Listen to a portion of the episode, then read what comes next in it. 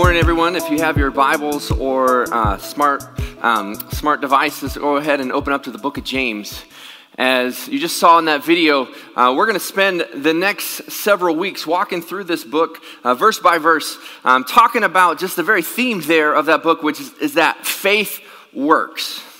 In other words, faith is not some idea or an ideal that just looks nice on a plate or on an Instagram post or, or something posted on the wall, but it's actually a transformational truth. Christianity is made for reality and for day to day living. And if we understand the value of faith in our life, then it can radically change the choices we make on a daily basis.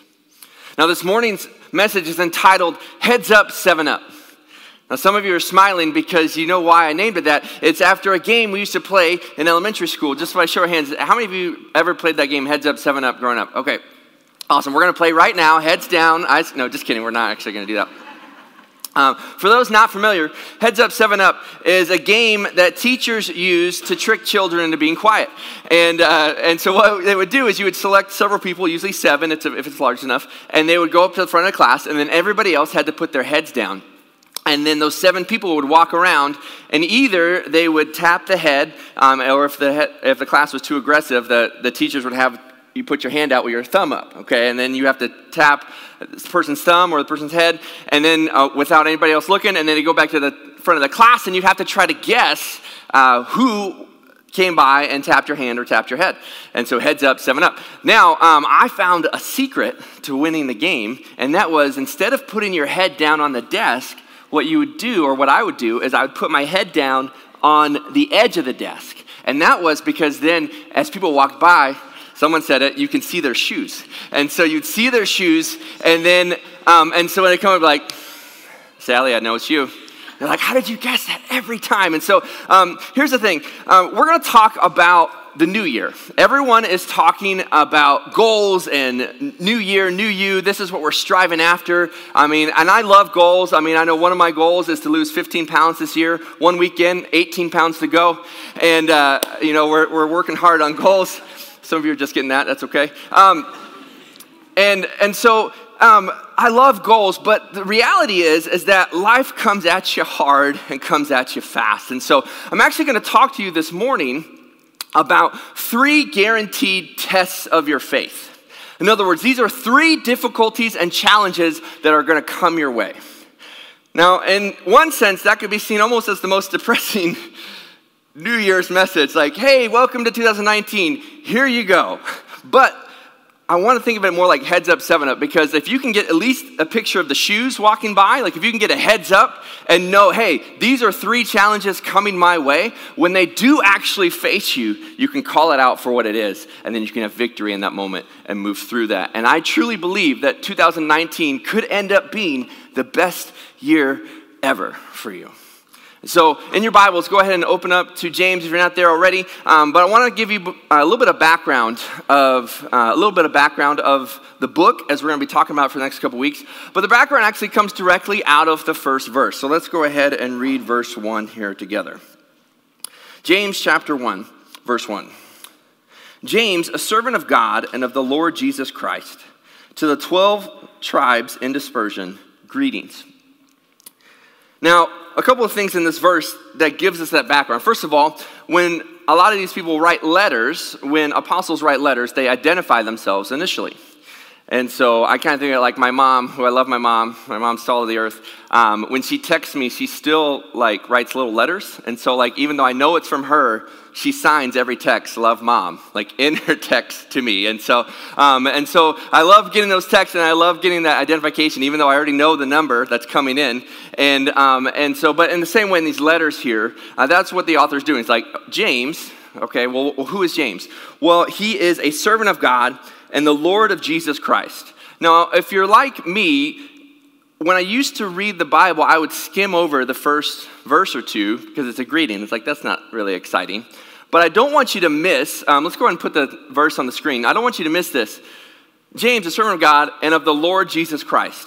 That word Lord is crucial to this letter. And the reason is the author of this letter is actually the half brother of Jesus. No, it's been argued, well, maybe there was a different James. There's like 12 different James mentioned in the New Testament. Um, some people thought maybe it was James, the son of Zebedee. Um, who, but the problem with that was that he's actually killed off in Acts chapter 8. And then the other James is, has this, leads this council in Acts chapter 15. And, and you have, and this is the James we're talking about. So, James, the half brother of Jesus, who did not believe that Jesus was God throughout his life. I mean, let's be real. How many of you would believe that your sibling was of God?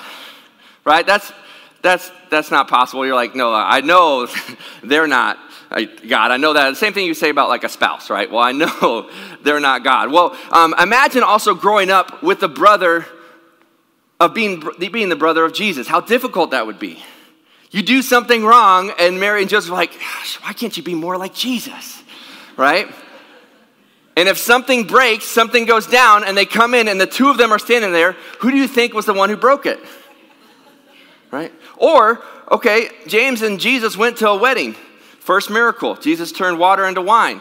Okay, what about the next wedding that James went to without Jesus? They start running low, they start looking at James like, hey, you know what your brother did last time? Okay, so, so James walked through his life and he did not believe that Jesus was in fact God. So, what changed?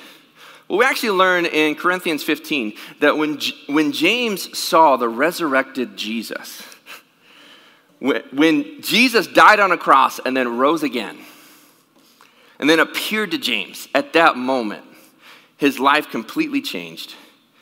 And the least likely person to believe him as Lord and Savior actually did, and not only did so, but actually led the Christian movement in the heart of the city of Jerusalem. So, the center of religion, he led the church in the center of Jerusalem. And actually, he ended up dying preaching the gospel of Jesus Christ. So, not only did he believe it, he actually died believing it. Now, some tradition stories have it that uh, he was actually pushed off the temple because um, they invited him up to the temple to say, No, we want you to, to preach and proclaim and so they invited James, this is um, traditional stories here, that James, this author, was actually invited up to the top of the temple, started preaching. They pushed him off. Like we're talking, this is like TV, like scandalous TV show reality here, but he didn't die actually when he fell. And so he stood up or, um, or sat up and actually said, Lord, forgive them. They don't know what they're doing. And then actually tradition has it that he was stoned for his faith. And so, James, a servant of God and the Lord Jesus Christ, is a half brother of Jesus. He's leading the church in, uh, in Jerusalem. He writes this letter. This is actually seen as uh, one of the oldest letters of the New Testament, probably written around the mid 40s AD. And, and, he actually uses, because he, he grew up with religion um, in the Jewish faith, um, just not believing in Jesus until the resurrection. And so he actually takes the teachings of Jesus on the Sermon on the Mount, Matthew chapter 5 through 7, and then he takes the book of Proverbs and he kind of mixes them together and gives us one of the most practical books in the entire Bible. I say that because there's 108 verses in the book, and over half of them are direct imperatives or commands to you and to me. In other words, hey, do this, don't do this, do this, don't do this. And so it's very practical, it's very personal, and it, and it demonstrates to us that faith works in the Christian life and it can be applied each and every day of our lives. And I like to say faith is a lot like buying paint at Home Depot. Okay, it's not going to change anything in your life unless you go home and apply it, right? And so let's go ahead and apply this today and let's dive into it. He's writing to it 12 tribes um, dispersed throughout. They're facing persecution. It's kind of a generalized letter and saying, okay, you're facing suffering, you're facing trials. And so let me share these things with you. And so we're going to talk about three guaranteed tests of your faith this morning. Let's, uh, the, uh, well, before we jump into that, let me just give you an overall premise that I'm going to work from, and then we'll, we'll, we'll see how this premise works out in these, verse, these first 18 verses of the chapter. And the premise is this. If you're taking notes, write this down. Your outlook impacts your outcome. Your outlook impacts your outcome. You might not be able to change a situation initially, but if you change how you view that situation, if you change your perspective, it ultimately changes the outcome of the problem. Your outlook impacts your outcome. And so the first test we're going to see in these first couple verses is this the first test of your faith is one of trials. Trials. And trials are really the battle of doubt. When you face a trial, you're fighting the battle of doubt. But don't take my word for it. Let's, let's see what James has to say. Count it all joy, my brothers, when you meet trials of various kinds. For you know that the testing of your faith produces steadfastness. And let steadfastness have its full effect, and that you may be perfect and complete, lacking in nothing. Now, I want to pause there for a second. Because, again, this seems kind of counterintuitive. It's a new year. We're excited. Woo! Best year ever. First thing he says, count it joy. All right, I like that. When you face trials. Okay, that doesn't go together. Okay, that's a, that's a paradox there. It doesn't seem to fit. It's like jumbo shrimp. Okay, um, it's, it's, it's, two things that don't go together. Um, you know what I mean? It's, um, it, you can think there. I was going to say um, Cowboys and Super Bowls, so they don't go together normally, but. I'm a Bears fan, okay? This is our year. Say it, this is our year. Um, so count it joy and you face trials. Notice, though, he's a couple things. The word count is an active word. So one of consider or acknowledge. So, in other words, you're not receiving joy, you're acknowledging joy or considering it joy. Not if you face a trial, but when you face a trial. Now, I thought to myself, how in the world can you consider it joy when you face trials? Then the other day, it came to me um, in, a, in, a, form of illustration this way. Uh, one of the things I like to do, but I'll be honest, I don't do a ton of, but I'd like to do a little bit more as our kids get older and more active, um, is hiking. Um, you know, you don't do a ton of hiking in Ohio. Um, and I mean, there's some cool spots, but not really. Where in Arizona, there's actually a lot of cool hiking places, which is really awesome. Now, when you want to hike in Arizona, what is one thing, especially as it gets hotter, what is one thing you cannot go hiking without? Water. Okay, so you have to pack water, and if you've never, if you've gone hiking without water, you never forget that again, right? Because you need it, and so you pack the water. Now, question for you: When do you have the water? Before the journey begins. Now, when are you most appreciative of the water? During and at the point when you are the most thirsty. Think about that for a second. You pack the water, you have the water with you before the journey begins. But then, when you're at the hottest point in the middle of the desert, where you are most thirsty, that is when you become most grateful for the water that you already have. I think the same thing is true when it comes to joy. You see, we sing about Jesus coming, joy to the world. See, joy was brought to us. And then in Galatians chapter 5, joy is described as the fruit of the Spirit. In other words, when you believe in Jesus Christ as your Lord and Savior, when you come to faith in Him, He actually gives you joy. He gives you, and guess what? He is described as the living water. It is an endless supply. And so you're given this endless supply of water. Which means when you are going through a difficult time, when you are going through a trial, when you are most spiritually and emotionally thirsty, that is when you're going to be most grateful for the joy that you've taken with you on this journey. Some of us forget that we've, we've taken water. Imagine how crazy it would be if you went hiking and you have the backpack. Okay, you have the water there, and you're just like, oh, I'm so thirsty. I'm so thirsty and the person you're hiking with would be like, hey, uh,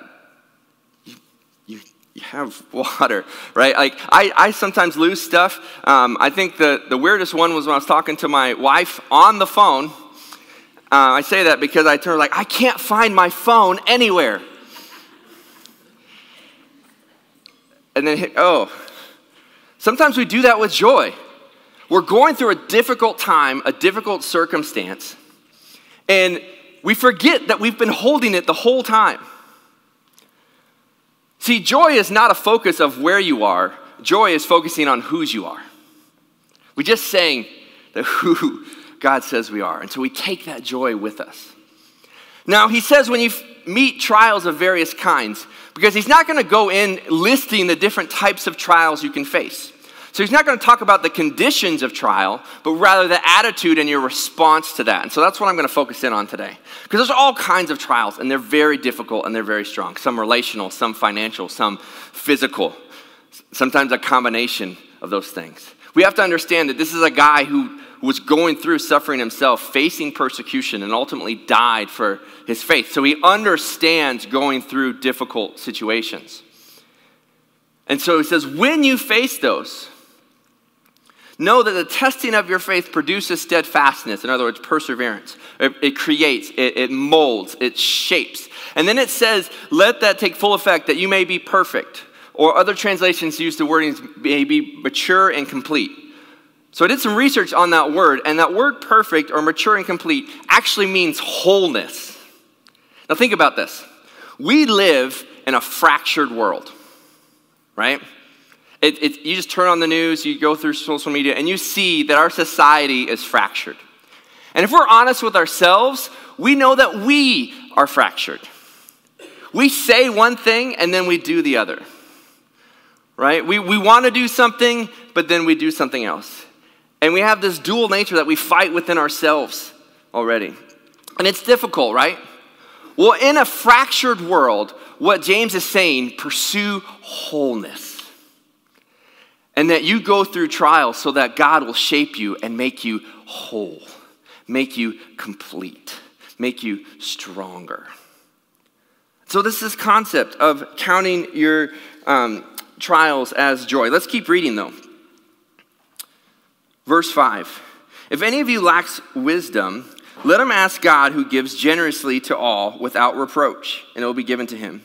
But let him ask in faith with no doubting. For the one who doubts is like a wave of the sea, and that is driven and tossed by the wind. For that person must not suppose that he will receive anything from the Lord, that he is a double minded man, unstable in all of his ways. Now, it seems weird to tie wisdom with trials. Like, usually, when you go through a difficult time, you want peace, you want healing, you want comfort. But what James says is what you really need more than anything right now is wisdom. And if you if you don't have it, just ask. God gives generously. But he says ask and believe. Because again, it's a battle of faith, it's a battle of doubt.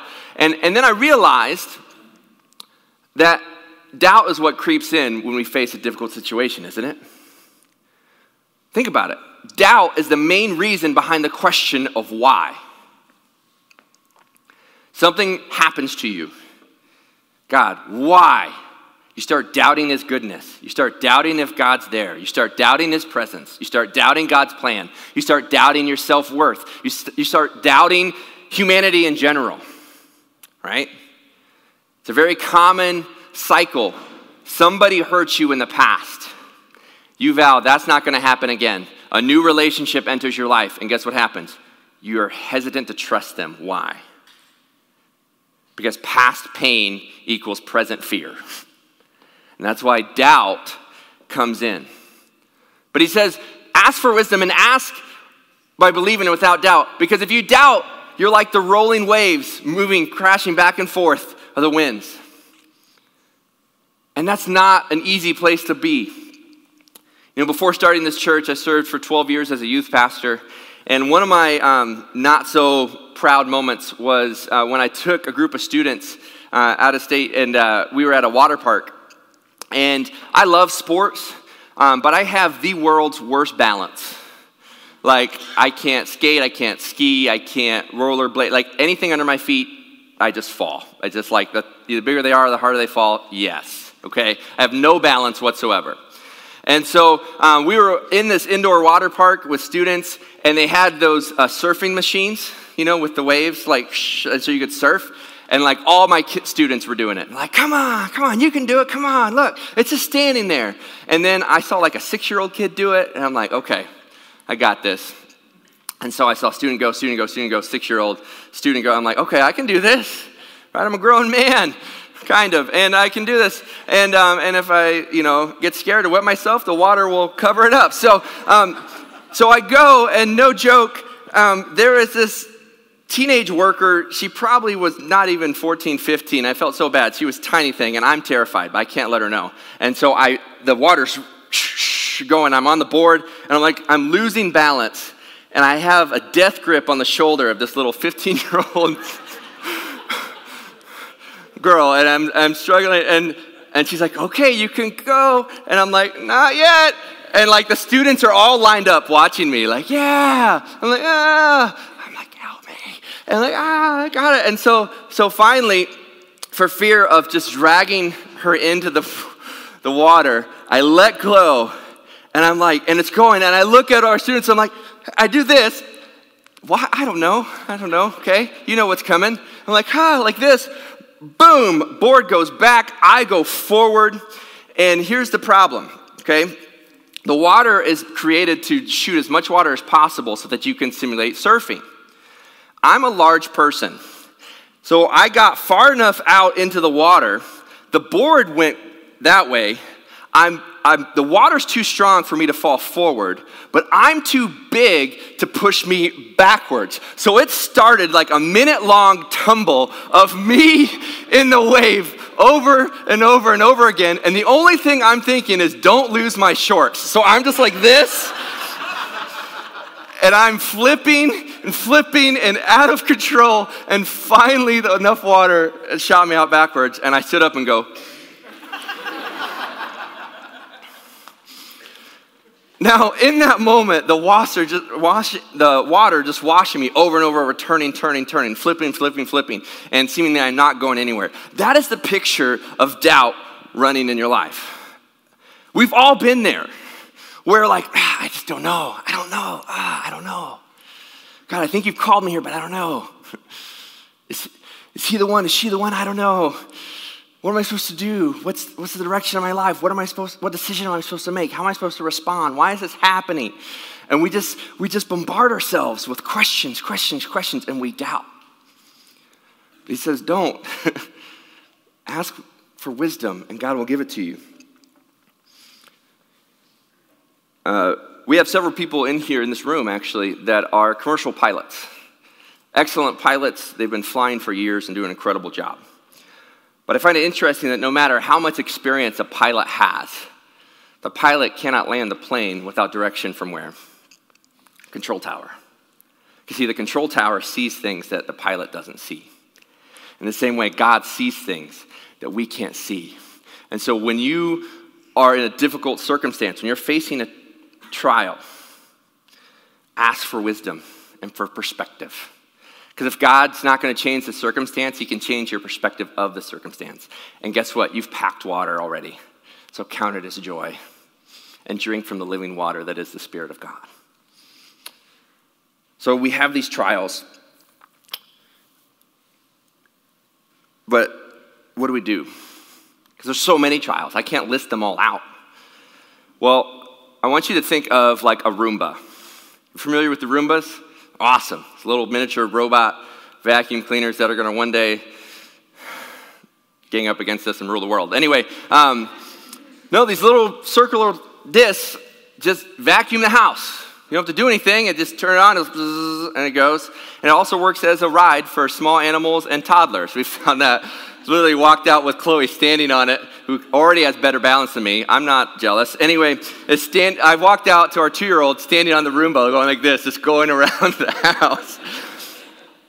But I saw an interesting story of the Roomba, the inventor. Um, and he said that, you know, how did you create this invention? Because there's no way you could know the dynamics and the dimensions of every single house.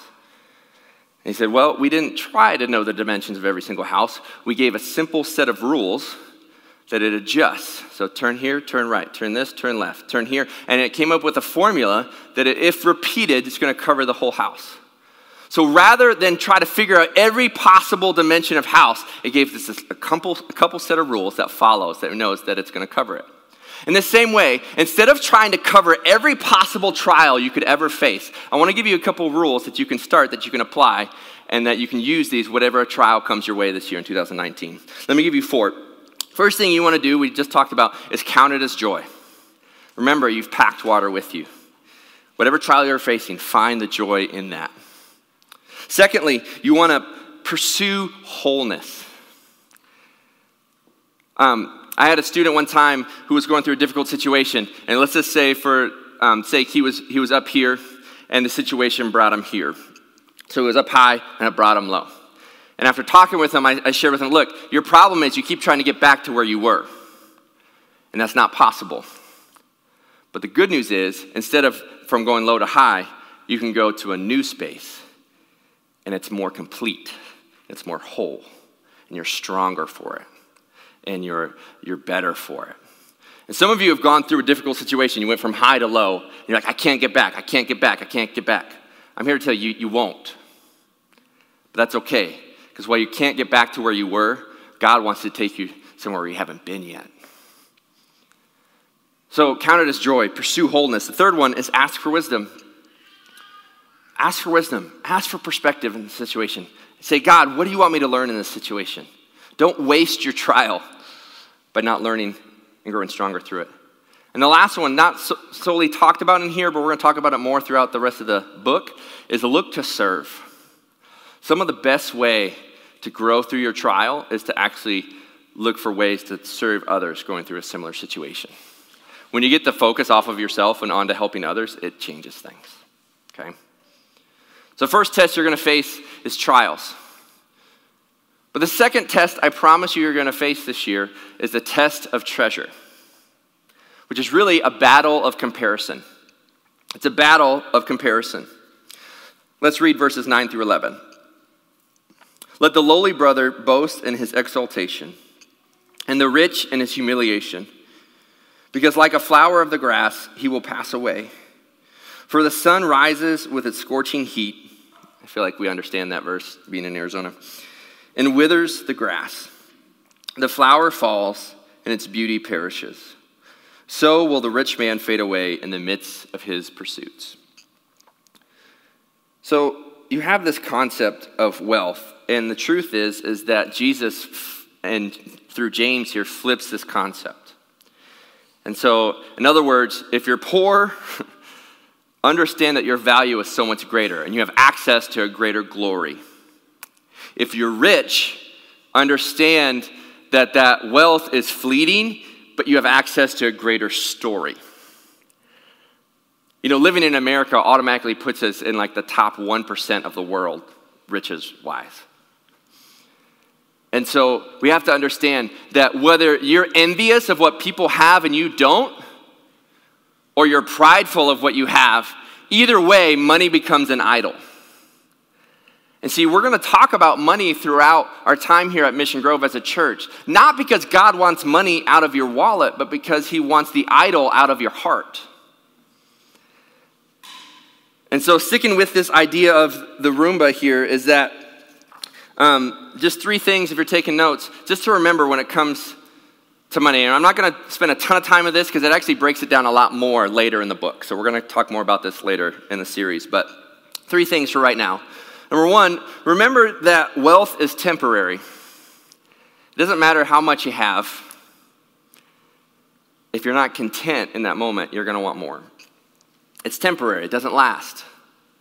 It's like the grass in the fields, it just burns up when the sun gets hot. Second thing is remember that wealth is a tool, not a title. Money is a tool, not a title.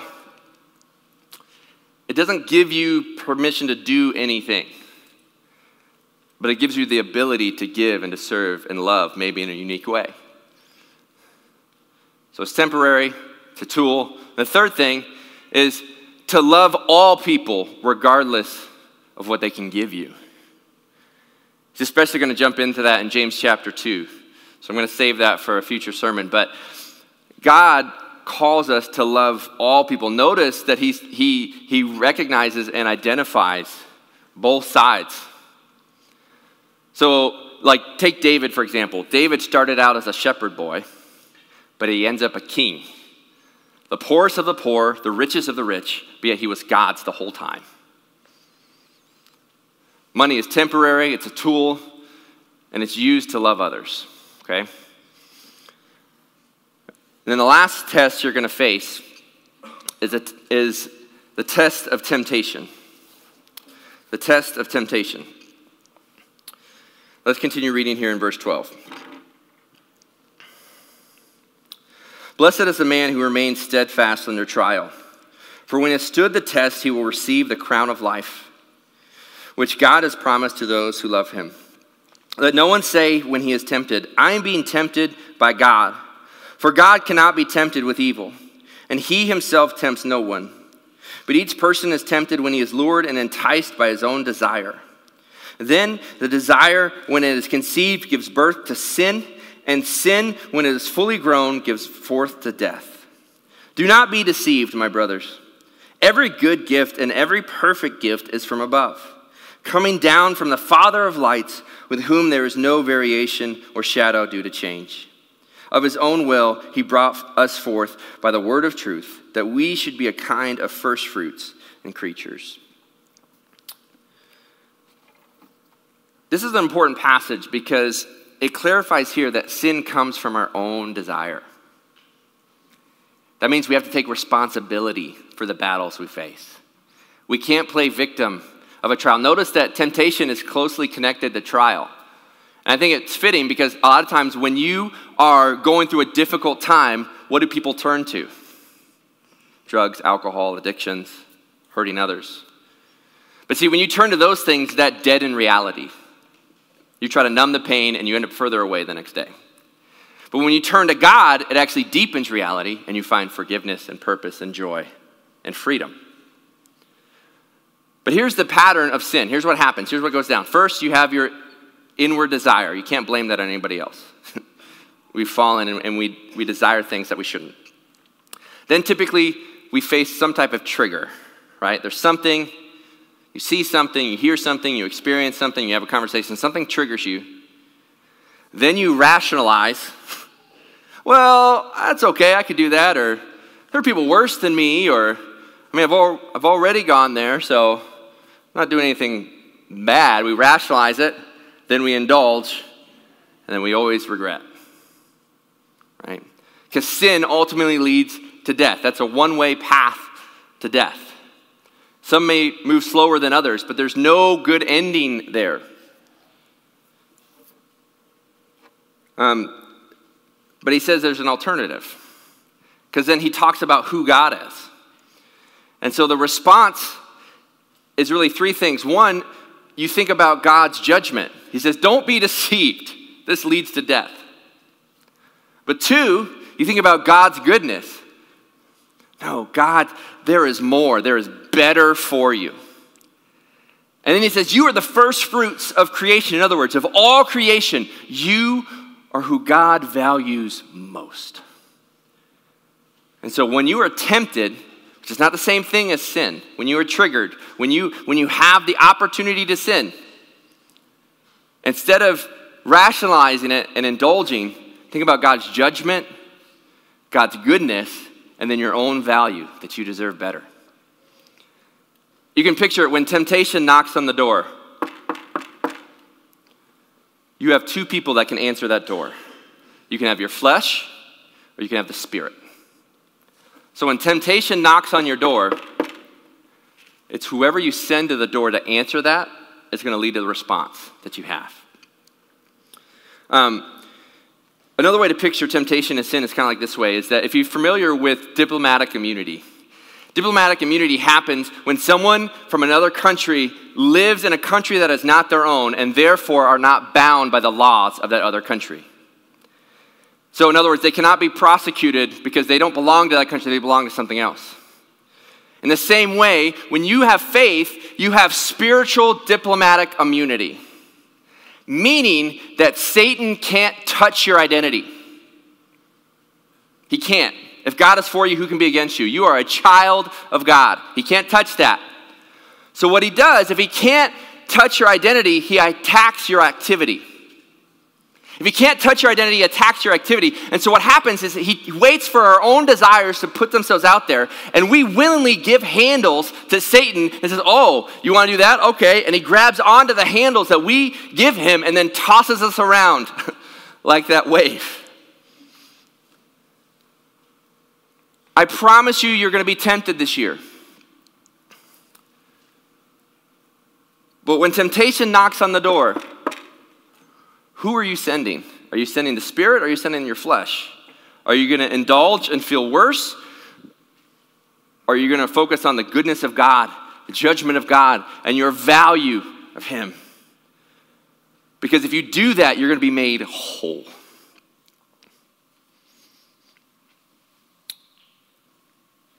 As we close, um, and band's going to come up on stage. Um, I, I want you just to understand this that the goal of life is not simply to stop sinning, right? The goal in life is not simply to stop sinning. The goal is to pursue God and have relationship. Right? Same thing. A marriage. The goal of a marriage is not to not mess up. How's your marriage? We're not fighting. Okay, but that's not healthy, right?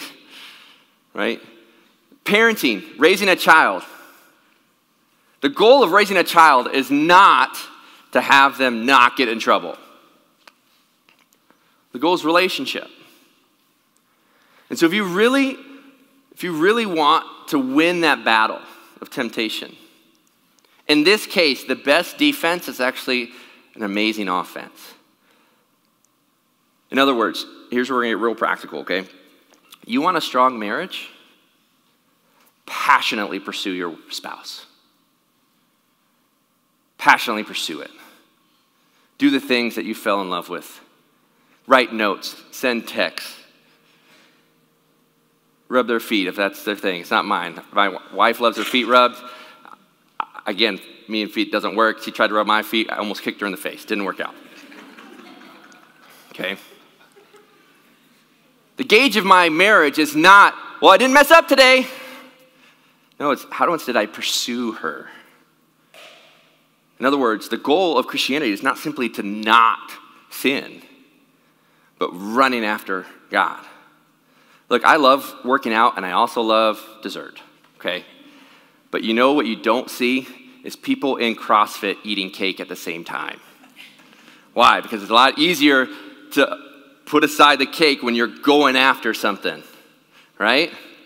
So go after your marriage this year in 2019.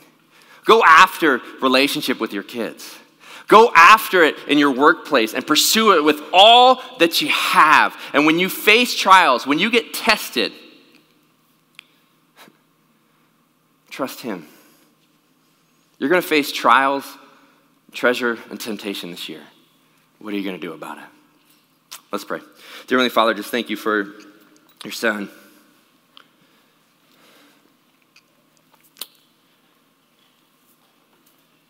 God, even the brother of our Lord and Savior calls you Lord. God, may we call you Lord here in 2019. May we have faith that works. May we count it as joy when we face trials of many kinds. May we seek your wisdom. God, may we not put our identity in treasure and in comparison of what we don't have or what we do have, because we know wealth is fleeting. And God, when we face temptation, may we send your spirit to the door to answer. May we focus on your goodness. And God, as we take communion now as a church, as we pass these elements, God, may we remember the fact that we can have victory over life starts because you died for us. God, as we pass these elements of the bread and the juice that symbolizes what you've done for us, God, may we remember that you make all things new, that your mercies are new every morning, and that your forgiveness and love is deeper still. As we go into 2019, may this be a new year, a new us, but God, we praise you for being the same. And so, God, we ask that you give us a new spirit a fresh spirit to go after and to pursue relationships, to pursue dreams, to go after life this year with all that we have, trusting you with every test that come our way and counting everything as joy. We love you, God. It's in your son's name we pray.